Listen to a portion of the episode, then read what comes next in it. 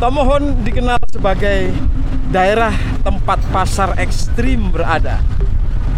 Dalam plus minus kali ini, kita akan lihat bagaimana kondisi pasar Tomohon ketika penjualan daging anjing dan daging kucing secara resmi tidak diperbolehkan. Beginilah suasana pasar beriman Wilken kota Tomohon, Sulawesi Utara, ketika saya mengunjungi lokasi itu menjelang akhir Juli 2023 ini. Pasar yang dikenal ekstrim karena menjual daging hewan-hewan yang tidak biasa ada di pasar lain itu tetap ramai dikunjungi.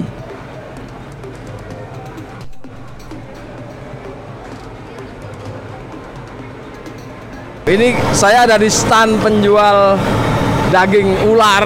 Nah, ini nih. Hari kecil-kecil. Oh, gimana hari? Sabtu. Kalau Sabtu kali hari yang besar. Sabtu. Ya, yang Oh. besar-besar. Kali ini yang kecil-kecil. Oke, Bang, ini ular apa sih Bang yang dijual nih? Mana? Ular piton. Ular piton. Yang beli banyak Bang. Banyak yang beli kalau di sini. Di sini ular peminat banyak. Kira-kira kalau satu kilo berapa ular? Dia sekilo 50 ribu. Sekilo lima puluh ribu ya. Itu tergolong murah atau mahal untuk ukuran daging? Ah, biasa-biasa, man standar dia. Kalau misalnya kita mau beli, misalnya nih, itu dalam bentuk yang sudah bakaran atau Yang mentah. Beli yang mentah begini, baru bakar begini. yang sudah dibakar ya? Oh, Ini yang tuh. Ini apa ini Pak? Celeng-celeng. Babi ya? hutan. Babi hutan lagi dibakar nih. Yang berbeda, di pasar ini saya tidak menemukan penjual daging anjing dan kucing yang juga diperdagangkan.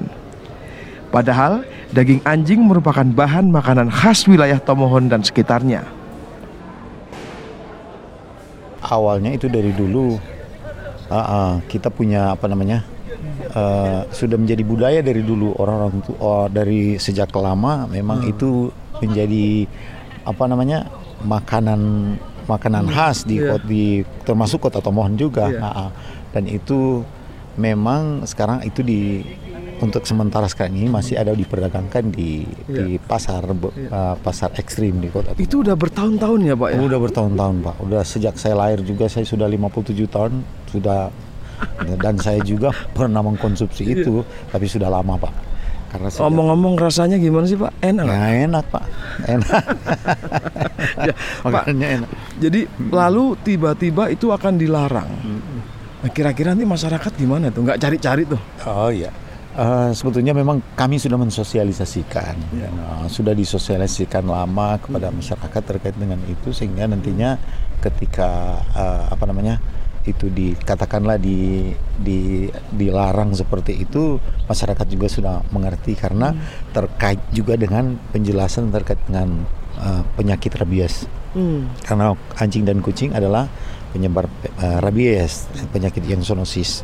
Jadi masyarakat sekarang sudah banyak yang memahami sehingga di acara-acara pun di acara-acara suka dan duka di kota Tomohon itu memang sudah mulai berkurang saya belum bilang dia sudah habis tapi sudah mulai berkurang Tapi jadi awalnya nggak apa-apa, kemudian muncul usulan untuk stop perdagangan. Nah ini kira-kira gantinya nanti daging apa untuk acara-acara itu? ah kalau di sini kan banyak juga B2 Itu apa?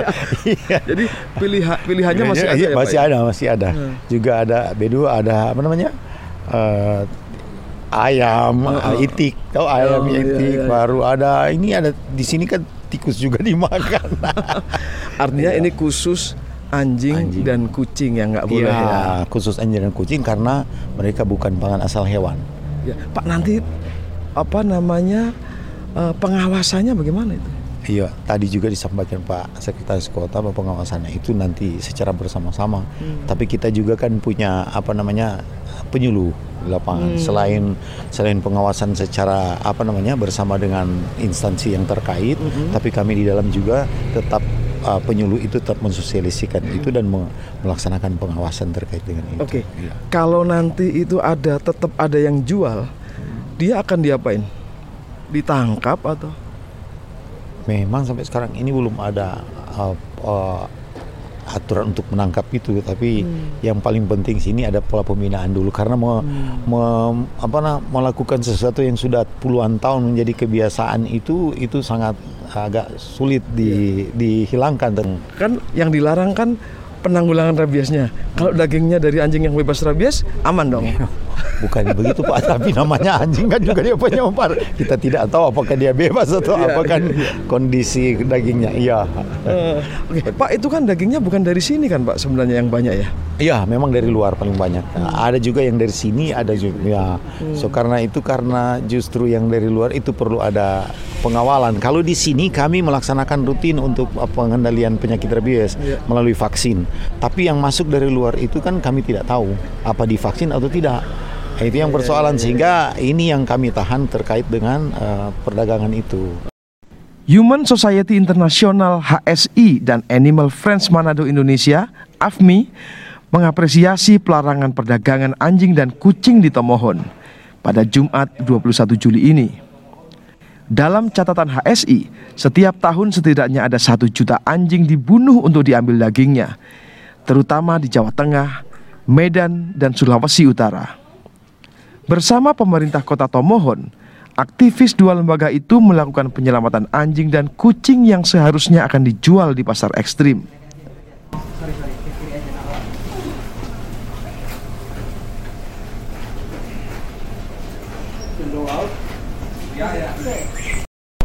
Oh yeah, well you've got the bad end. yeah. Ketua Pitbull 21 anjing dan tiga kucing yang diselamatkan diambil dari tempat penjagalan dan dievakuasi ke lokasi penampungan tak jauh dari pusat kota.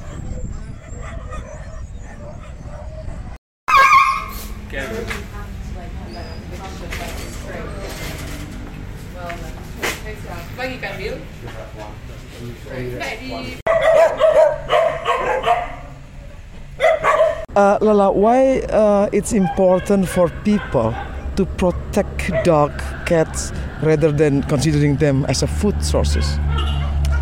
Well, I think around the world, dogs and cats are generally considered companion animals, and so in the roles they play in society, we see, you know, they work with our police forces, with our armies, they're our allies, they're our friends, and the dog and cat meat trades essentially cause immense animal suffering and mm. that's obviously what we stand against is the abuse and exploitation of animals. And so that's why ending the dog and cat meat trade is so important as well as the fact that in Indonesia it only operates in violation of existing laws anyway. Mm. And so with laws being applied dogs and cats aren't considered food in Indonesia and in compliance with directives issued by the central and provincial governments action can and should be taken. Okay, so but you know, in many culture, the consumption of dog meat has been a controversial topic, right? But here in Tomohon, for instance, the people of Tomohon have doing this for years. So, uh, what is the problem until it has to stop? Well, I think it's twofold. I think many people in Tomohon, including our friends at Animal Yeah. Friends Manado Indonesia, would dispute that it is part of kind of culture. But also practices that have happened for a long time, whilst that can be understood, it doesn't necessarily provide a defence. You mm. know, cultures and customs can't really be used as an excuse for animal suffering and animal exploitation. And in addition, we know that now the dog and cat meat trades have been directly linked to the transmission of diseases. Yeah. So this is no longer just an issue of animal suffering. This is also an issue of public health and safety. So uh, that's especially uh, you know special for a dog or other animal as well. For example, pig or uh, what else? Uh, you know, fish. There's also pets, right? I mean, what do you think? I absolutely believe I don't think that any animal should be exploited exploited for human consumption or for the meat trades. I don't think that yeah, I, I believe that all animals should be treated with respect and compassion. You know what we are seeing with the dog meat trade is because it's largely unregulated because it always operates in breach of regulations is it does pose a very real risk to disease transmission, particularly rabies. And now is a very timely time to be discussing rabies and why action needs to be taken given the kind of the outbreak of, of rabies cases we're seeing in many parts of Indonesia. Yeah, uh, you know, do you do you think that you know respectful dialogue or education or uh, is a you know choosing to what we call it considering uh, you know eat dog meat as a heritage uh, it will it will change or Absolutely, I, I think I think we're seeing huge changes not only here in Indonesia but throughout the region. It's increasingly becoming more and more controversial, um, and we're seeing governments taking action in Indonesia already. We have 22 regencies and cities and the province of DKI Jakarta who've already taken action to end these trades. And in China, we're seeing change. In South Korea and Vietnam, wherever the dog meat trade was once pro- prevalent, we are seeing change. And here in Tomahon, the project is very much about working with the different stakeholders to educate, to socialize, and to work with the government, work with the traders, and work with the communities. So you you said about the uh, rabies. I mean zoonotic disease, right? So uh, are these are the uh, you know zoonotic disease associated with the cons- consuming the dog meat or Yeah, I mean, there's a huge amount of evidence from within Indonesia and from around in the region, spanning decades, that show that the trade in dogs facilitates the transmission of diseases such as rabies. And again, these trades aren't being regulated. You know, you see the conditions of the slaughterhouses. There's no; these animals aren't being quarantined. They're not being screened in any way. And so, obviously, that preve- that pre- presents a huge risk to, to consumers as well. okay. How about the environmental consequences? Is there any opinion about that? Um, well, I mean, again, because these trades are essentially unregulated where they do happen, it means that there is no kind of proper management of waste or, or any aspect of it, which means absolutely it can affect, kind of, it can cause environmental impacts. You know, kind of, it's it causes layers and layers of problems. Yeah. Yeah. So okay, talk about law. Is there any countries that you know have a strong law about it? I mean, reject all the dog meat or something like that. Yeah, I mean, many countries have very strict anti cruelty laws. They also have laws that apply to disease control, and these can always be applied to the dog and cat meat trades. Um, but what we are seeing is we have countries and territories in the region the Philippines, Taiwan, Hong Kong, Thailand, and others Hong Kong, that have already taken specific bans on the dog and cat meat trade. And there are many other countries where their animal protection laws would prohibit treating animals in the way that is just an inherent in the dog and cat meat trades. Oke. Kepada saya, pemerhati budaya Minahasa Jody Arai memiliki catatan atas pelarangan daging anjing di Tomohon. Anjing eh, itu RW sangat eh, eh, apa berhubungan erat dengan kehidupan masyarakat eh, Minahasa lebih khusus juga di di daerah di daerah Tomohon ini. Ya di pa- di mana ya populasi juga apa namanya anjing dia cukup cukup cepat ya untuk pengembangbiakan itu nah sehingga sangat juga erat dengan eh, dengan kehidupan masyarakat masyarakat Minahasa lebih khusus lagi di di Tomohon. Nah, tinggal ya eh, fungsinya itu atau kebutuhan apa ya kalau kita sih anjing ya sudah di sini eh, pertama sih ya teman ya, teman hidup, kemudian ya bisa juga berfungsi sebagai penjaga keamanan, memberi kode oh ada tamu. Oh, ada apa? Ada sesuatu yang mencurigakan. Oh, ada pencuri. Itu sebagai eh, apa media untuk memberikan tanda. Tetapi ya di lain sisi bahwa eh, anjing juga ya bisa memberikan juga manfaat ekonomi. Ya, ekonomi itu bagi bagi masyarakat ketika dia eh, apa eh, memelihara, mengembangbiakan itu, Menjual Kemudian belikan. menjual belikan itu menjadi pendukung juga ya ekonomi atau pendapatan masyarakat itu sendiri. Pak, itu kalau kita tarik ke belakang sebenarnya sejak kapan sih Pak hubungan antara manusia dan anjing di Tomohon di Sulawesi Utara ini terjadi Pak? Ya dalam sejarah masyarakat eh, eh, Minahasa itu ya memang ya katakanlah sudah sudah lama ya itu eh, bagaimana ke eh, apa anjing itu berhubungan dengan kehidupan masyarakat Minahasa. Karena itu tergambar itu lewat eh, ya lewat eh, penamaan itu sendiri. Kok ada nama sendiri ya RW Arin Teku gitu kan. Nah, itu kan berarti ada ada apa eh, ada tanda bahwa kita sebetulnya itu udah lama itu dalam kebersamaan atau dalam kaitan dengan uh, kehidupan dengan uh, peranan anjing misalnya itu Oke. dalam kehidupan uh, masyarakat gitu. Pak, kalau misalnya dia sangat dekat, bagaimana mungkin misalnya eh, manusia itu atau orang itu kemudian apa bisa mengkonsumsinya? Ya pertama sih eh, menurut saya itu karena terkait juga dengan eh, eh, apa eh, kebutuhan kebutuhan. Nah kalau tadi kan kita bicara eh, fungsi, ya anjing peranan anjing itu bisa membantu juga manusia dalam hal keamanan apa dan lain. Tapi di sisi lain itu anjing juga ya bisa membantu manusia terkait dengan eh, peningkatan ekonomi dan kebutuhan misalnya konsumen eh, untuk kons- eh, apa Konsumsi. konsumsi keseharian misalnya. Tetapi eh, biasanya sih eh, apa ya pengalaman juga kita dulu dulu itu biasanya nanti konsumsi anjing itu memang saat pesta gitu.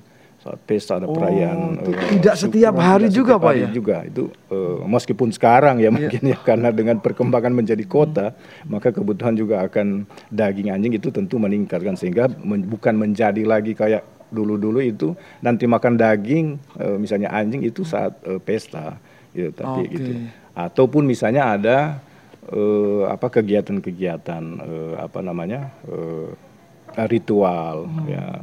Kemudian juga mungkin eh, ka- kayak kali-kali lalu itu anjing juga bisa bisa menjadi media untuk mewujudkan itu eh, budaya misalnya mapalus ya. Jadi bagaimana kalau kebetulan kita berpesta ya itu misalnya ada teman itu yang bawa anjing gitu. Anjing ih anjing berapa ekor untuk dikonsumsi bersama-sama secara eh, apa dalam pesta nanti berikutnya itu teman kita yang bawa itu nah kita akan ganti Memberi balik. memberi balik, Oh, itu ada oke. nah itu Jadi eh, dalam kehidupan dalam sosial itu- kehidupan sosial Iya. itu terkait dengan eh, dengan anjing itu Oke, bagaimana reaksi masyarakat ya? Sudah bertahun-tahun melakukan itu kemudian dilarang gitu. Ya, ya pasti sih eh, kita akan eh, apa namanya? Ya masalah ini kan sudah sudah menjadi kebiasaan. Dan apalagi terkait dengan eh, apa namanya eh, kebutuhan masyarakat. Nah, Ya ketika memang masyarakat itu masih juga apa pendapatan ekonominya itu masih di bawah, itu pasti anjing itu akan eh, eh, kuat ya fungsinya untuk memenuhi kebutuhan gitu. Sehingga kalau ada pelarangan eh, ya menurut kita juga sih ya eh, apa namanya akan mengalami juga satu Iya. suasana yang ya pasti sih Bertanya-tanya ya, lah minimal ya. seperti itu apalagi ya terkait dengan eh, dengan apa dengan apa ya eh, apa namanya fungsi daripada Iya. eh, daripada anjing itu sendiri dalam kehidupan masyarakat gitu. Oke, Pak, misalnya di pesta-pesta, bisakah budaya untuk memakan anjing ini itu dialihkan ke misalnya daging yang lain gitu, secara kultur? Ya secara ya memang sih nyanda tidak akan ya katakanlah tidak ada selama ini yang eh, apa namanya em, eh, memberikan pakem atau aturan-aturan bahwa mesti mu- eh, mesti daging ini misalnya daging ini untuk pesta-pesta. Tapi ini ini semata-mata memang ya sudah kebiasaan ya. Tradisi yang kebetulan ya katakanlah memang eh, memang hewan itu ada ya berkembang dan sangat mudah ya sangat mudah ya. Sangat mudah sangat berkembang. mudah didapat. Karena dia eh, cara perkembangan biakan ikan itu kan mudah sekali dan sangat mungkin untuk menjadi menjadi ya bahkan dulu dulu itu eh, apa anjing juga kan itu eh, ada yang mengatakan itu lambang juga kesejahteraan ya. Lambang daripada kemap iya, iya, kemapanan Sekarang ini sudah ada aturan pemerintah. Menurut Bapak, aturan pemerintah ini mampu nggak 100% menghapus perdagangan daging anjing dan kucing misalnya gitu di sini? Ya kita kira sih ini eh, kalaupun toh itu memang harus eh, jadi ada aturannya. Ya. Harus memang diberlakukan ke ke apa kehidupan keseharian dari masyarakat. Ya memang pastilah akan akan berproses ya. Meskipun ya proses ini ya butuh waktu panjang memang untuk terutama ya. untuk eh, memberikan penyadaran kepada kepada masyarakat gitu.